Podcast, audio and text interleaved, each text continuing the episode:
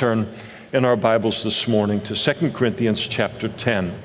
On Sunday morning, we're in a very near the end. There'll be two additional studies, I think, before we finish this series, but a series entitled um, Encouragements from uh, 2 Corinthians. And the encouragement that we come to today is uh, specifically in the realm of spiritual warfare, and that's always uh, a needed encouragement. So we pick things up in verse 1. Paul writes by the Holy Spirit Now I, Paul, myself am pleading with you by the meekness and gentleness of Christ, who in presence am lowly among you, but being absent am bold toward you. But I beg you that when I am present, I may not be bold with that confidence by which I intend to be bold against some who think of us as if we walked according to the flesh. For though we walk in the flesh, we do not war according to the flesh.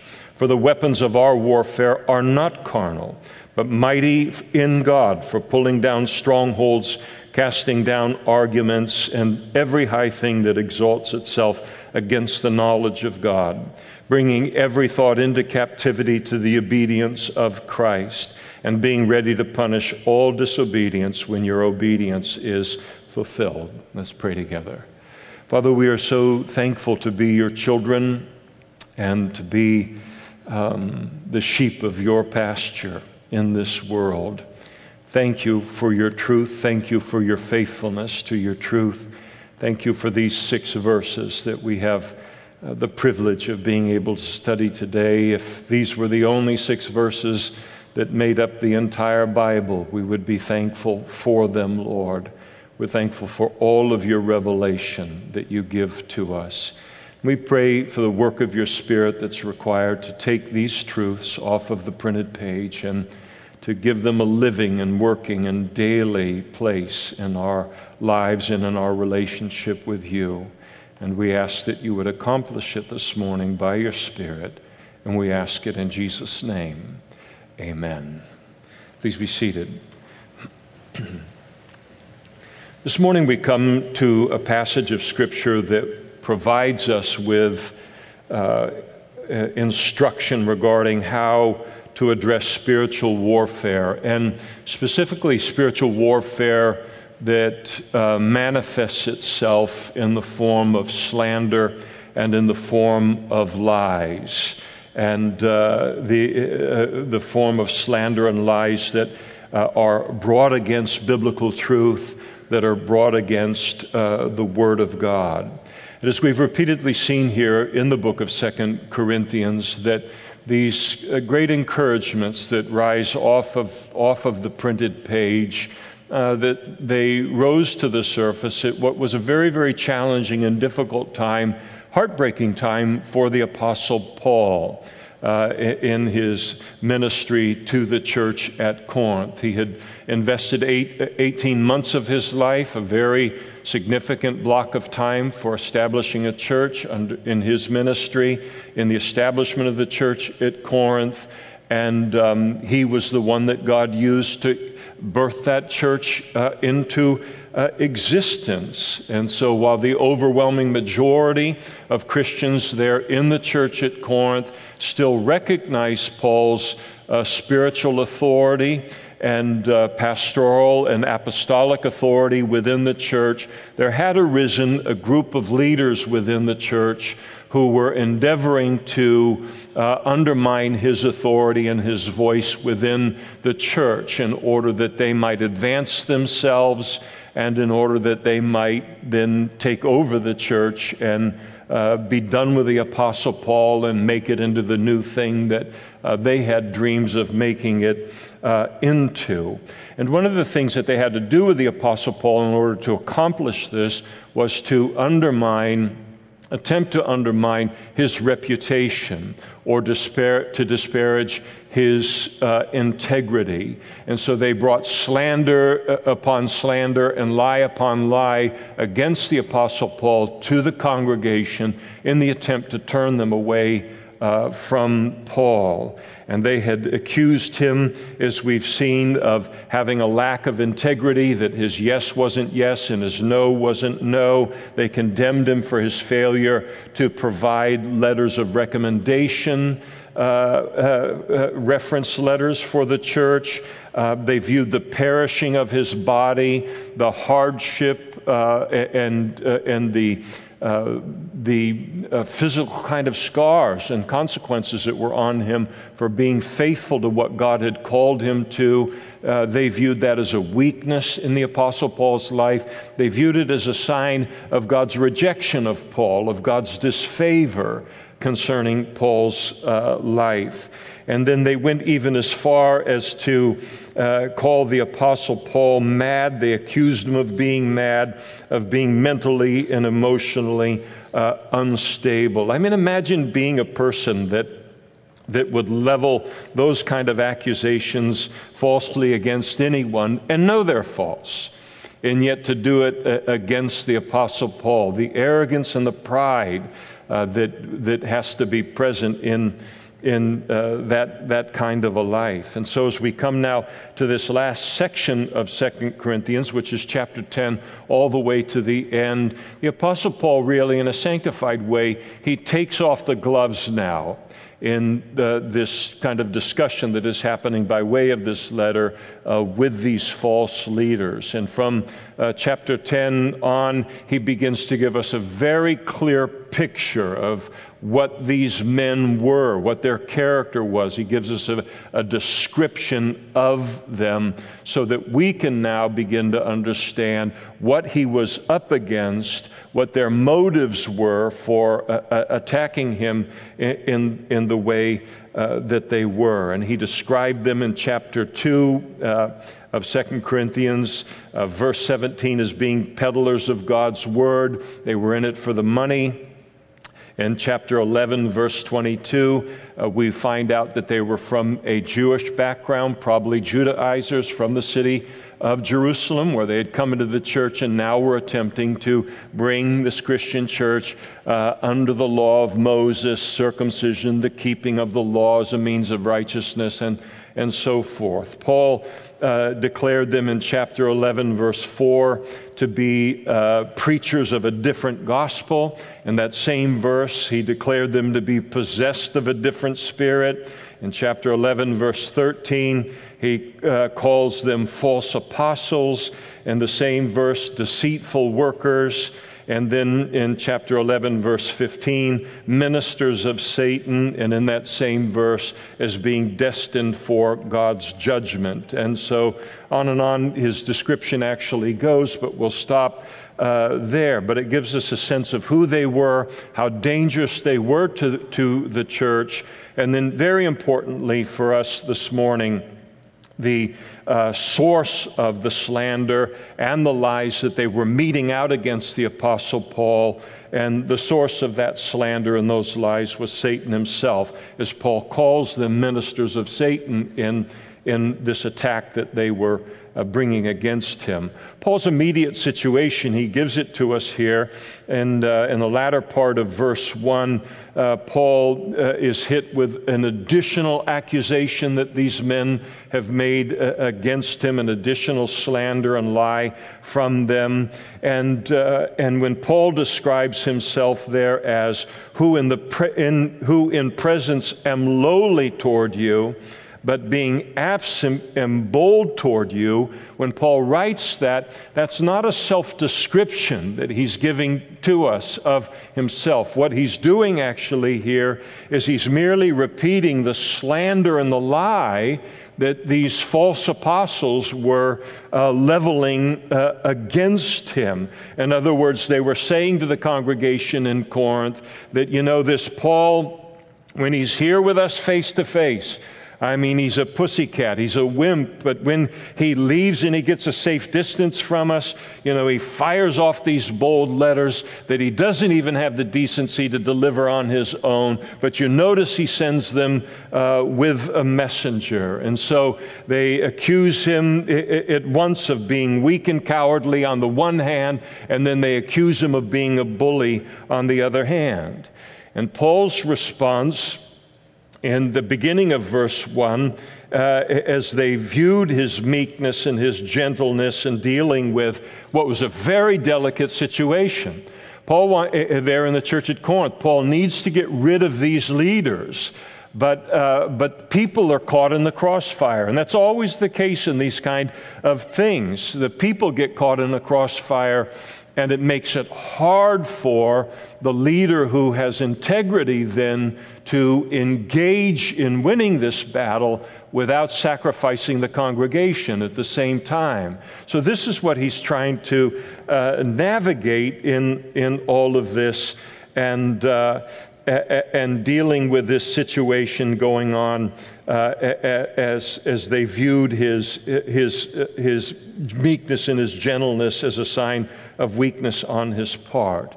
And what Paul does is he simply uh, reminded them that in treating him, them in this way, in, in his initial dealings with the situation, in treating them with gentleness and with meekness, he was, after all, uh, simply being like Jesus, who they claim to love and, and to revere.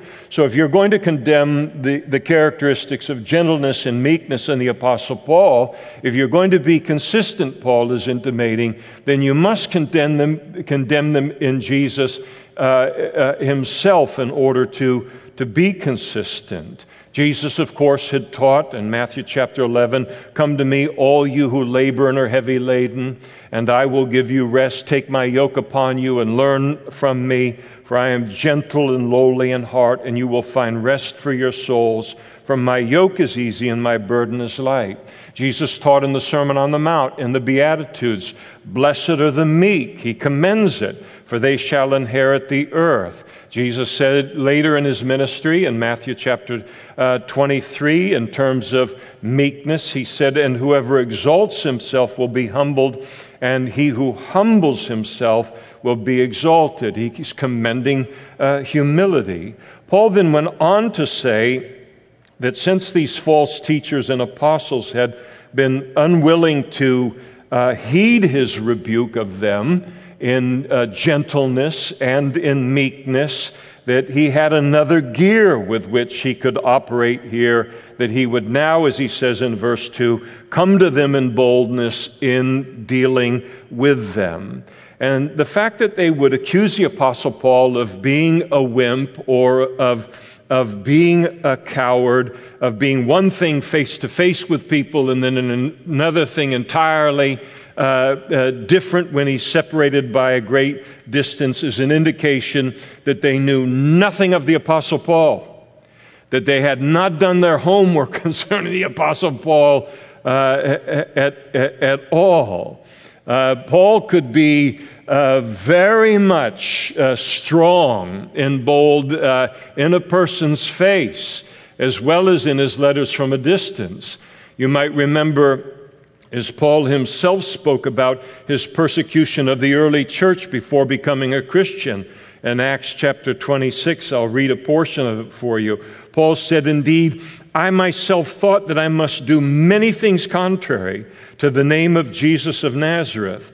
And this I also did in Jerusalem. And many of the saints I shut up in prison having received authority from the chief priests. And when they were put to death, I cast my vote against them and punished them often in every synagogue and compelled them to blaspheme.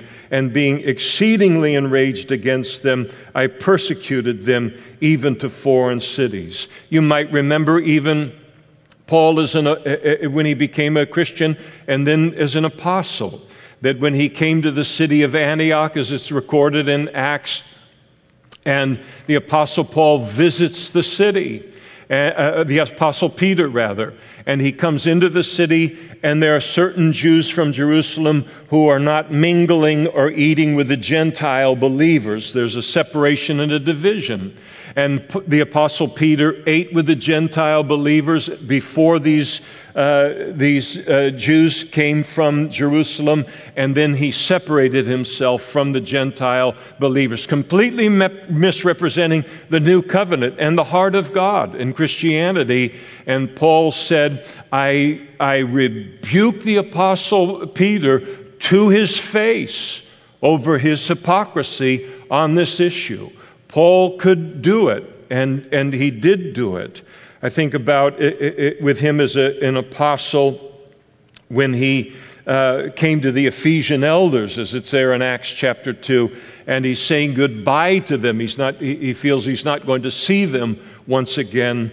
And uh, as he says goodbye to them, he said, Therefore, take heed to yourself and to all of the flock among which the Holy Spirit has made you overseers to shepherd the flock of God which he purchased with his own blood. For I know this, he says to their faces, that after my departure, savage wolves will come in among you, not sparing the flock. Also, from among yourselves, men will rise up, speaking perverse things to draw away the disciples after themselves. And so he was, Paul had no hesitancy at all to say what it was that he felt needed to be said to a person's face. Uh, and, and not merely with bold letters. And in his promise to come to them and to deal with them in boldness, uh, it, it, it, it, wasn't at all a, a, mark of fleshly carnality, but again, in this, he was being exactly like Jesus himself. Because the same Jesus who described himself to be meek and lowly in heart could be very, very bold when people misunderstood that meekness to be weakness on his part. You might remember that twice, once at the beginning of his public ministry, and then at the end, near the end of his public ministry, that he cleansed the temple in, uh, in the later cleansing of the temple in Matthew chapter 21, Jesus went into the temple of God. He drove out all those who bought and sold in the temple and overturned the tables of the money changers and the seats of those who sold doves. And he said to them, It is written, My house shall be called a house of prayer, but you have made it a den of thieves. And then you go into mm, uh, uh, Jesus in uh, Matthew chapter 23, where he addresses face to face the Jewish religious leaders of his day and the entire chapter is a rebuke of those Jewish religious leaders. I'll give for your uh, remembrance just a simple, uh, the opening words of it uh, to, to prime the pump of your uh, remembrance when he declared, But woe to you, scribes and Pharisees, hypocrites! For you shut up the kingdom of heaven against men. For you neither go in yourselves, nor do you allow those who are entering to go in. And it's important to understand that when both the Apostle Paul and Jesus make these kind of stands in their lives, and they do so as an example to us as Christians, that there's nothing of the flesh related to any of it. This is a righteous anger. An unrighteous anger is when I get angry because you do something to me. I mean, that steams me, and, and I get mad over that, and that's an unrighteous anger. That's not what's being talked about here. The anger that Paul is expressing toward the leaders in this church and that Jesus expressed to others is when they saw people who claim to represent God misrepresent God before other people, and then in misrepresenting God, stumbling other people, innocent Christians, in their desire to know God and to walk with God. And neither Jesus nor the Apostle Paul was afraid to step into those situations and to address them in that way. And of course, every leader, uh, in every Christian leader, certainly needs that in, their, in our lives. But so do we do, so do each of us as Christians, because we're the head, we're not the tail. We're all to be leaders in this world as Christians. We certainly don't follow in this world, but, but as it relates to a Christian leader, uh, he must or she uh, deal with this, as a pastor, for instance, deal with an unending stream of issues and problems and and things that need to be addressed in order to keep a church well focused and to keep it well uh, directed. And some of those things will require correction. And so the initial attempts uh, uh are always, uh, you know, hopefully, as we would try, uh, to be marked by humility and gentleness even to the point where people watching the situation would view our patience as being weakness or wimpiness in dealing with the situation. Uh, but then, always behind it, there has to be this strong biblical backbone that once this situation reaches a certain point, where now God's reputation is at stake. Uh, God is being misrepresented here. People are being stumbled. Then that person must step in, as the Apostle Paul does here, and to address it now uh, with, uh, with uh, boldness. And, uh, and so meekness is not weakness, but it's strength under control. And again, as I said, this is true of each of us uh, as Christians as the culture pushes upon us to uh, endeavor, uh, uh, to try and get us to en- endeavor in this unending uh, sequence of, of compromises. It's very important also to recognize the method of their attack on Paul, that it took the form of lies and it took the form of slander. And what the Apostle Paul did in countering their lies and their slander uh, is that he countered it with truth. You notice in verse 3, he said, For though we walk according to the flesh, we do not war according to the flesh. And so Paul is saying, readily confessing, you know, physically, I am like anybody else. I'm merely flesh and blood. Uh, but I, uh, he said, I do not oppose their lies. I do not oppose their slander.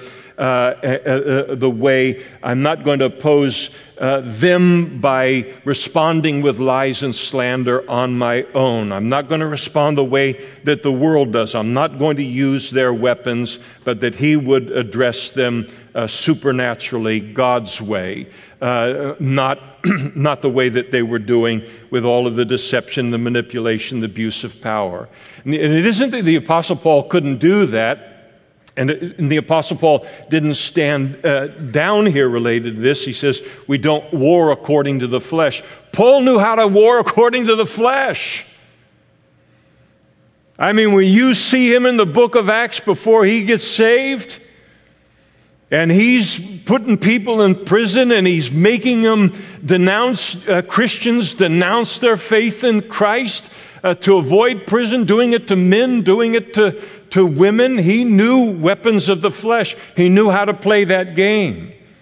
But he said, as a Christian, I am not going to deal with this kind of thing in the way that I might have dealt with it at another time in my life. I am not going to war according uh, to the flesh. And then in verse 4, he said, The weapons of our warfare are not carnal or of the flesh, but they're mighty in God for pulling down strongholds. In other words, uh, he's saying that he won't fight them with the, he, he's going to fight them with the weapons that are mighty in God, weapons that God has provided us for, with for this kind uh, of a warfare, weapons that are supernaturally powerful against this kind of, uh, of, of, slander, this kind of lies, this kind of, uh, of a demonic attack. And the weapons that specifically that he's talking about here in this kind of thing is to respond to these things with the Word of God, a sword of the Spirit, and also with prayer. These are things that God has provided to us in, uh, in, in this uh, warfare, and they're powerful because they have their uh, origin in Him. And Paul declares from great experience as an apostle, and uh, he's looked at clouds from both sides now, from win and lose. I mean, he's been a non Christian, and now he's been a Christian. And he's been deep as a non Christian, uh, as a Pharisee, and then deep as a Christian. And, and so he looks and says, These weapons uh, that God has provided to us, they will bring down strongholds. No matter how strong uh, those strongholds might be, no matter how strong these false apostles felt they had a hold on uh, that church in Corinth. And then in verse 5, he said, For casting down arguments and every high thing that exalts itself against the knowledge of God. In other words, all of the arguments that they had made to uh, support their false teaching, all of the false teaching itself, uh, uh it, it, it, all of it is going to be cast down because it exalted itself against the knowledge of God. It exalted itself against the Word of God, against God's revelation of His truth, and he said it will end up being cast down. In the end of verse 5, he declares, uh, and uh, bringing every thought into captivity to the obedience of Christ. In other words, he wouldn't give their lies or their slander any kind of a lasting place in his heart or in his mind, but he would recognize them to be inconsistent with the truth of God's word and take them captive and cast them out of his mind. And then he closes there with verse 6 and being ready to punish all disobedience when your obedience is punished. And this, in this, he is declaring that he is ready to come back to Corinth. He is ready to address these false apostles uh, within the church, these that he calls ministers of Satan. And, uh, but he was willing to do so if the church was willing to allow him to do so. What good would it do him if he came and he uh, rid the church of these leaders if uh, the church by and large agreed with the leaders and weren't willing to make a stand themselves against the leaders. And so Paul said, I'm willing to do this, but you have to be willing to make a stand against them uh, uh, uh yourselves. Now, this was kind of the specific warfare that the Apostle Paul found himself in, in, in terms of of uh, uh, spiritual warfare. And this is how Satan was uh, attacking Paul and his, his uh, ministry. Uh, uh, by these false leaders. And, th- and that may not be the exact way you and I face spiritual warfare that is, is verbal in, in its form. all of that depends upon God's call upon our lives. But each and every one of us as Christians, certainly in where Western culture is now and where uh, our American culture is now, every one of us as Christians are, uh, need to, to know how to deal with spiritual warfare that takes the form of slander and lies against our God, against the Word of God, and then are leveled against us personally for following the God that we follow and obeying the book that, that we o- obey. And as, as the devil attacks us and attempts to do so, and our relationship with God, our faith, our service, Christian service, uh, whether it's in the form of a, a fiery dart, as, as Paul speaks in Ephesians chapter 6, uh, that is, is launched uh, in, in the form of doubt or in the form of lies or in the form of slander related to Christianity, and whether that comes to us by way of a podcast or a YouTube video or a high school or college classroom or professor uh, or our peers or other authority figures within our life or whatever the source that they might be. And Paul shows us here how to stand in the midst of this kind of a specific warfare against our faith. Slander and lies targeting both God and each of us as Christians. And of course, uh, slander and lies, these are chief characteristics of the devil. They're certainly not characteristics of the Holy Spirit or of God. So anytime you're dealing with this kind of thing, there needs to be the recognition within us that I'm not just dealing with someone who's spouting off some things against God, but that there's a demonic element related to it. Why would somebody even bother attacking these things if they want nothing to do with them, except that uh, they're being used as a part of, uh, of, uh, of, bringing that attack forth. And, and the devil himself being a slanderer and a liar. Jesus spoke you know, most authoritatively on the issue when he spoke to the Jewish religious leaders in John chapter 8, verse 44. Uh, he said, You are of your father, the devil. And the word there is diablos, it means an accuser, a, a slanderer. And the desires of your father you want to do. He was a murderer from the beginning and does not stand in the truth because there is no truth in him. And when he speaks a lie, he speaks from his own resources, for he is a liar and the father of it. It is also very important related to this passage to notice that what Paul is addressing specifically is spiritual warfare that is uh, focused against uh, the mind, spiritual f- warfare that involves an attack upon truth, an attack specifically upon God's truth in our lives as, as uh, in our lives as Christians. In verse 5 there, he talks about arguments. In verse 5 further, he talks about the knowledge of God. And there he's talking about our knowledge of God. He's talking about the mind.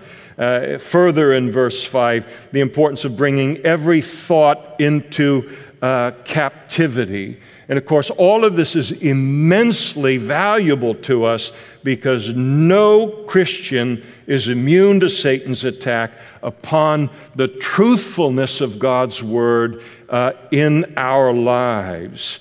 But if we handle the slander, we handle the lies uh, properly, as Paul does here, uh, and not only will it not be successful in undermining our faith or stumbling us, but it will take us into a deeper understanding. Sometimes it will force us into a deeper understanding of the Word of God, and then as a result, a, a deeper relationship with God Himself.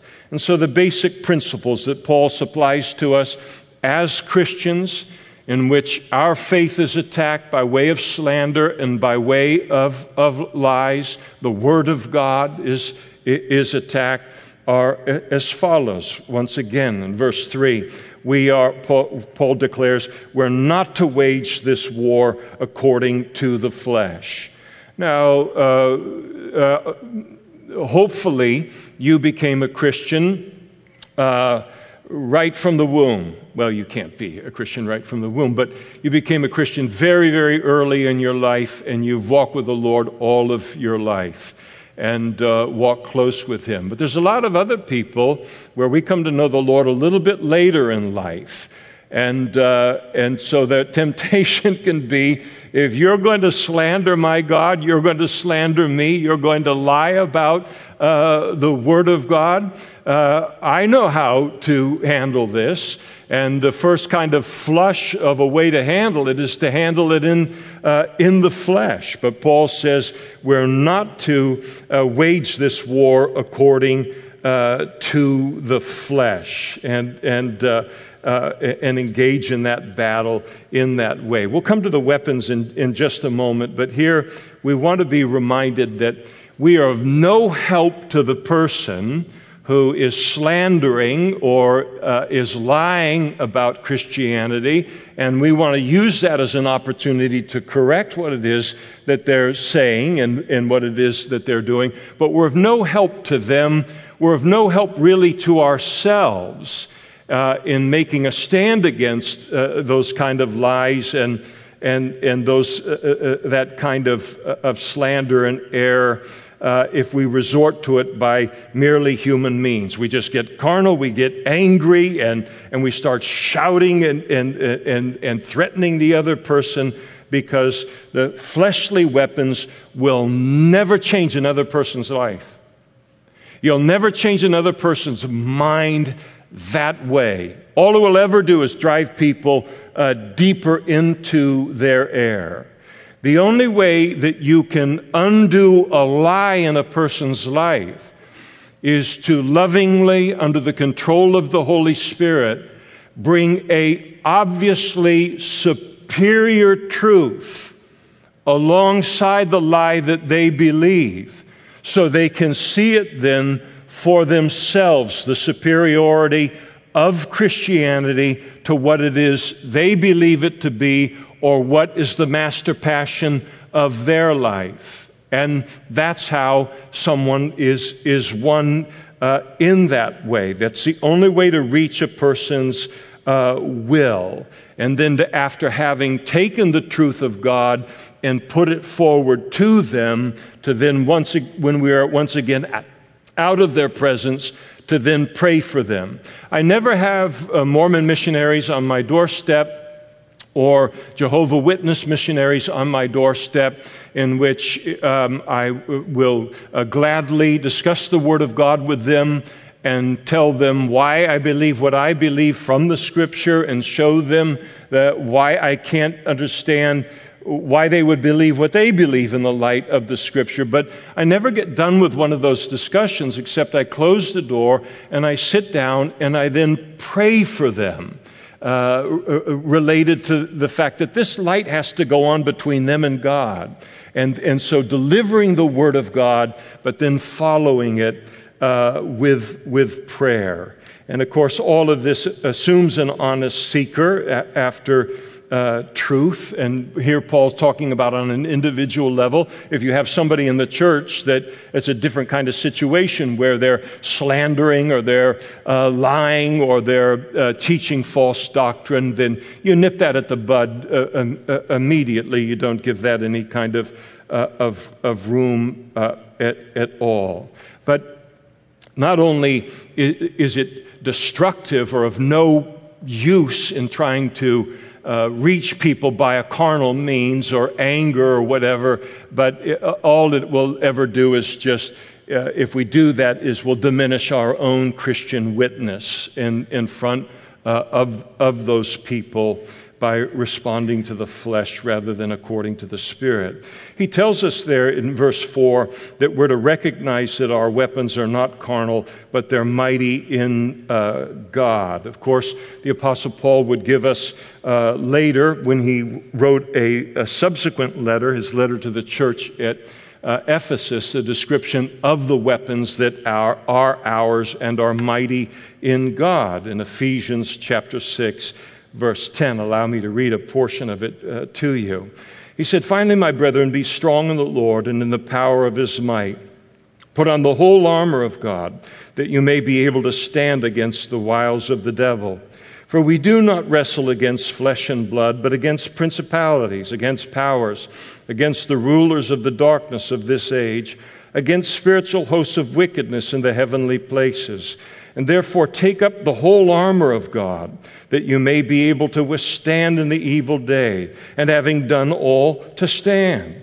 And stand therefore, having girded your waist with truth, having put on the breastplate of righteousness, having shod your feet with the preparation of the gospel of peace, and above all, taking the shield of faith with which you'll be able to quench all of the fiery darts of the wicked one and take the helmet of salvation and the sword of the Spirit, which is the Word of God, praying always with all prayer and supplication in the Spirit, being watchful to this end, with all perseverance and supplication for all the saints. And because this spiritual warfare, this form of it, is an attack upon the mind, it's a war regarding whether truth or lies are going to prevail within our thinking. Of course, what we think and allow in our minds is going to affect the quality of our life. It's going to affect the destiny of, of our life. There's hardly anything that we can do that is more important than be careful about what it is that we allow uh, into our minds. Uh, Emerson uh, put it uh, famously when he wrote, Sow a thought and you reap an action. Sow an act and you reap a habit. Sow a habit and you reap a character. Sow a character and you reap a destiny. So the stakes are enormously high. And uh, this kind of error, Paul says, has to be fought with truth in the form of the shield of faith that is put up when these darts come, the lies come, the slander come, and the shield of faith is put up, and, and uh, and it is kept from uh, doing damage in our lives. And then in the form of the sword of the Spirit, which is uh, the Word of God. And the Word of God is an offensive weapon and a defensive weapon in the spiritual warfare that, that we are engaged in. And I, again, I would be negligent here if I didn't also mention prayer once again uh, in this context, the importance of open communication with God in all of this. So here you are, you're a Christian, you've been raised as a Christian or a Christian for a long time, and somebody raises a doubt about the Word of God. There's a particular atheist that is now uh, left this world. And, uh, and I remember I've seen many, many of his videos. Very, very clever. Very, he, he knew better. He knew so much you watch and you go, you know what you're doing here. But his misrepresentation of Christianity is awful, absolutely appalling. There's a biblical answer for every single thing that he said. But if I don't know that there's a biblical answer for those things, it can be compelling. And so then we can be stumbled related to something uh, that's been brought up, or even a verse out of context that he might quote that is, uh, is, is brought up. And what is so important to do is when we run into those kind of things, and we will always run into those kind of things, there's an attack upon uh, the Christian faith. There always will be in the world, is to make sure that we turn to the Word of God and find out what does the Bible say about this, but make sure that while we're doing that, we're engaging uh, God in conversation with it. One of the biggest mistakes that a person can make is this kind of attack is made in terms of slander and a lie against Christianity, and then a person feels like, uh, a Christian feels like, I'm going to navigate this on my own and I keep God out of it. Uh, but that's a time in which to, to engage in prayer and to say, God, I don't understand. Uh, here is this argument that's been brought forth. Here's this thing that has been said. I don't know if it's true. I don't know my Bible well enough to know whether uh, it's true. And so I'm going to delve into that truth. How do you see this? How do you see this attack upon your word and upon yourself? And, and then uh, what, what do you want to speak to me in terms of perspective and in all of this? And then uh, m- uh, navigate all of it in an ongoing conversation with God and the, and the importance, uh, vital importance of, uh, of doing that. And again, these weapons are mighty in God because they've been provided uh, uh, to us by God for just such a battle. And uh, God can provide the weapons to us, but only we can choose whether we're going to use uh, those weapons.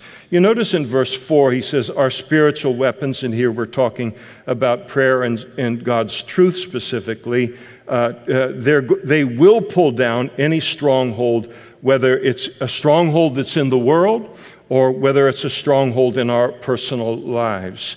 And here, a stronghold speaks of anything, any belief, any practice, any excuses or rationalization for sin that exalts itself against the knowledge of God. It exalts itself against what we know God to be like. It exalts itself against what we know to be true about God and true um, in, his, uh, in His Word uh, against His nature and against the gospel and against His Word. And you know, you look at this list of strongholds of sin that had been pulled down within that members of the congregation there in Corinth.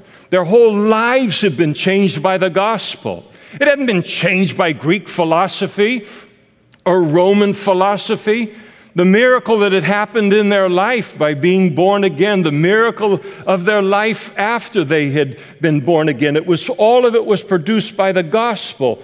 God's message of salvation, and then uh, the, the Word of God, alive and powerful, working in their lives, bringing down strongholds, great strongholds within their lives. And he speaks about it in his first letter to them.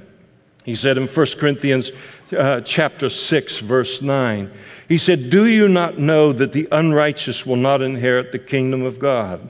Do not be deceived. Neither fornicators, nor idolaters, nor adulterers, nor homosexuals, nor sodomites, nor thieves, nor covetous, nor uh, drunkards, nor revilers, nor extortioners will inherit the kingdom of God. And then he says, And such were some of you. But you were washed, but you were sanctified, but you were justified in the name of the Lord Jesus and by the Spirit of our God. Our lives as Christians, the change that has occurred in our lives as Christians, is a witness to the truthfulness of God's Word, the strongholds that have come down. And maybe not everyone has come down in your life just yet, but some have come down, and the others will come down uh, as well. And in any attack upon God's Word that we encounter in life, it's very, very important that we carefully examine the quality of life that we witness in the person that is advancing the lie or the slander or the so called new, new, truth or uh, to uh, look at the quality of human being that we can see is now produced by uh, this so called uh, new truth or is being pitched to us uh, uh, uh for uh, us to then follow. And you look everywhere in the culture that, that you want to look in the culture, and everywhere in the culture that our culture exalts itself against the knowledge of God uh, in, in terms of the legalization of mind altering drugs, the recreational uh, use uh, uh, of, of drugs, and, and the, the, uh, the advocating for it. In Oregon now, uh, every drug in, in, in some small amount, but there are no illegal drugs. You can legally possess all of it. Well, if you think you've seen people live under uh, under overpasses right now, you haven't seen anything yet. Uh, wait a year, wait five years, wait 10 years, wait 20 years until these things become literal cities. They become as big as the slums in Bombay as people fry their brains and can no longer function in the rest of, of the culture. And you look and you see in a culture that is advocating this. It's attacking Christianity for being too narrow on these issues. But look at the, look what happens to a person six months down this road, one year down this road, uh, 10 years down the road that's being advocated uh, to us, but requires an attack on Christianity to do that because it's one of the lone places that will resist this, this kind of thing. Just talk with a friend this week, and his son is hooked on fentanyl and somewhere in Florida, and he hasn't seen him for a year and a half and doesn't know whether he'll see him alive. And then a friend of his and uh, uh, her uh, son dead of a fentanyl overdose and heading off to a funeral for her son uh, with this. You simply look at the path and say, What happens on this path? What kind of person is produced on this path? And then the same thing with all of the various kinds of sexual immorality, the legalization of abortion, the casting down of God's definitions of, of marriage, God's creation of, of two sexes, indeed, the, the attack upon God's uh, very existence. But what are you left with without a God in this world? What are you left with without the God of the Bible in this world? And that's the thing that we have to look at because it's always an attack upon our faith in order to keep fingers being pointed so we will never examine in any kind of close degree what it is that they are advocating uh, for. And so, uh, what is, uh, uh, what is the, uh, the, the, is the ultimate definition of freedom for a human being? that I have the freedom to choose what sin or sins I'm going to addict myself to in life and will never be able to get myself free from? Is that the highest view of freedom that, that people can have? And yet, this is the freedom that's being uh, clamored uh, for. And then, worse than that, is you remove the God of the Bible and now you have no uh, meaning in, in life. There is no purpose to life. And if there's no meaning to life and no purpose to life, and eternity hasn't been placed in our heart, like Pastor Tom shared about last Sunday night, then break out the bottle. Break out the medicine bottle, break out the alcohol bottle. All you're going to do is exasperate, exasperate the, the issue until it becomes this, this crisis that just is like a bomb in which the cloud is just enfolding on itself.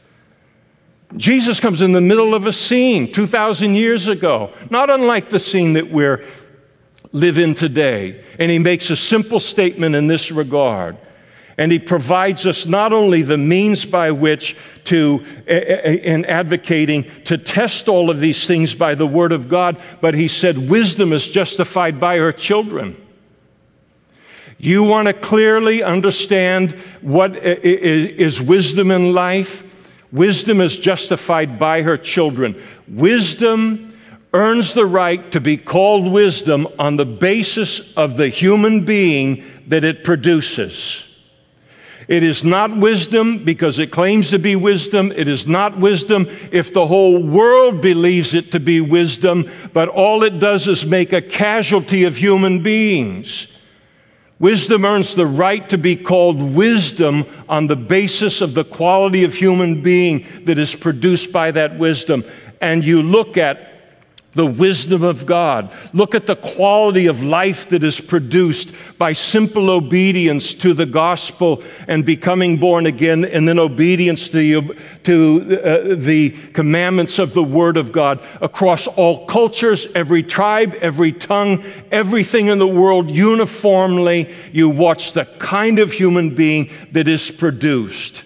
And nothing produces the kind of human being that Christianity produces and, and, and, and the reason why Jesus says wisdom is justified by, uh, by her, her children. And, and it's a powerful witness to the truthfulness of God's word. And God's word there in verse 5 will cast down arguments and every high thing that exalts itself against the knowledge of God. And so, if we are stumbled, when we are stumbled by some attack upon our faith in the form of an attack upon the truth of the Word of God, then dig into that truth of God in the Bible. Come to know it like you've never known it before. Come to know it as it's fully represented in the Word of God. Study it on your own.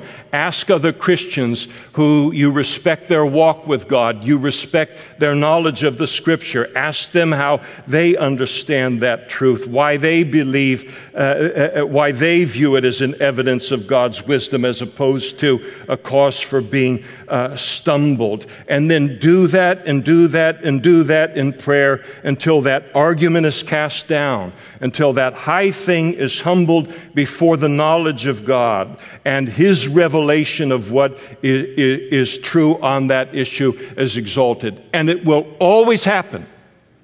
It will always happen if I'm willing to do that. The lie will always be exposed by the Holy Spirit, and the wisdom of the Word of God and the truth of the Word of God always testified to by the Holy Spirit, and keep praying and studying it till it does. And finally, we have to bring, Paul tells us, every thought into captivity to the obedience of Christ. And all warfare, there are prisoners, and there are prisoners in this warfare related to our minds. And Paul says, in essence, anything that comes into your mind that does not match the Word of God, it exalts itself against the knowledge of God, then that thought is to be taken captive, taken prisoner, and cast out of my mind. What comes into my mind and it matches the Word of God is to be allowed to stay. As the old saying goes, we can't help it if a bird flies into our hair, but we can keep it from building a nest there. And it's the same thing with truth. We aren't to let anything and everything come into our minds and allow it to become an influence within our lives. It's to be tested by, uh, by the Word of God, to simply ask, what does the Bible say uh, uh, about this? And if it matches the Word, it stays. If it doesn't match, then it goes. Whether it has to do with religion, whether it has to do with marriage, whether it has to do with sexuality, whether it has to do with child rearing or temptation or whatever it might be. And so, as Christians, each of us are engaged in a warfare in this world. And it's a warfare for our minds in which the devil uses lies and slanders against our God, against his word, his, his truthfulness, and then against us as well. And, and this is what's required to engage in that warfare successfully. We are, he says, not to wage this war according to the flesh. We're to realize that our weapons are not carnal, but they're mighty in God. Our weapons, further, are our spiritual weapons. Prayer and God's truth will pull down any strongholds we face, whether in the world or in our own personal lives. And, and then God's word will cast down arguments and every high thing that exalts itself against the knowledge of God. And finally, we must bring every thought into captivity to the obedience of Christ. And many, many, many Christians they fall for the lies and the slander of the devil as he directs it against the Word of God and, and against God Himself. And they buy the lie, and then now they think that they're operating under some kind of new discernment or new clarity related to the Bible, a new understanding uh, of the Bible and God's Word that is not a clear understanding of the Bible and God's Word, when all that has happened to them is that they have been sucker punched by the devil. And it is this instruction that protects us from that happening within our lives and then spending months or years or even decades in a false understanding of Christianity uh, or what the Bible has to say on various uh, issues until uh, we come out of it perhaps one day. And so this is the big leagues for us as Christians. It, this is the big leagues, the warfare that's brought against us, because we have the truth. Not in the sense that it's in arrogance, but it's been entrusted to us as a stewardship.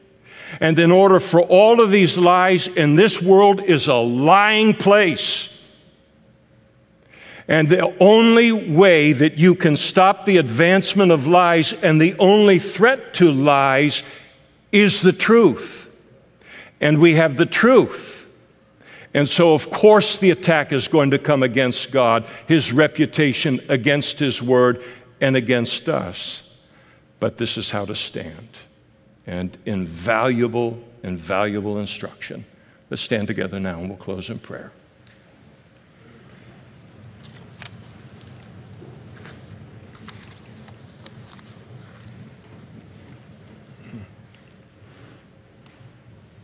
Father, we thank you for the truth and that you give us here related to this very, very specific form, and probably its most deadly form of spiritual warfare that we, we ever face.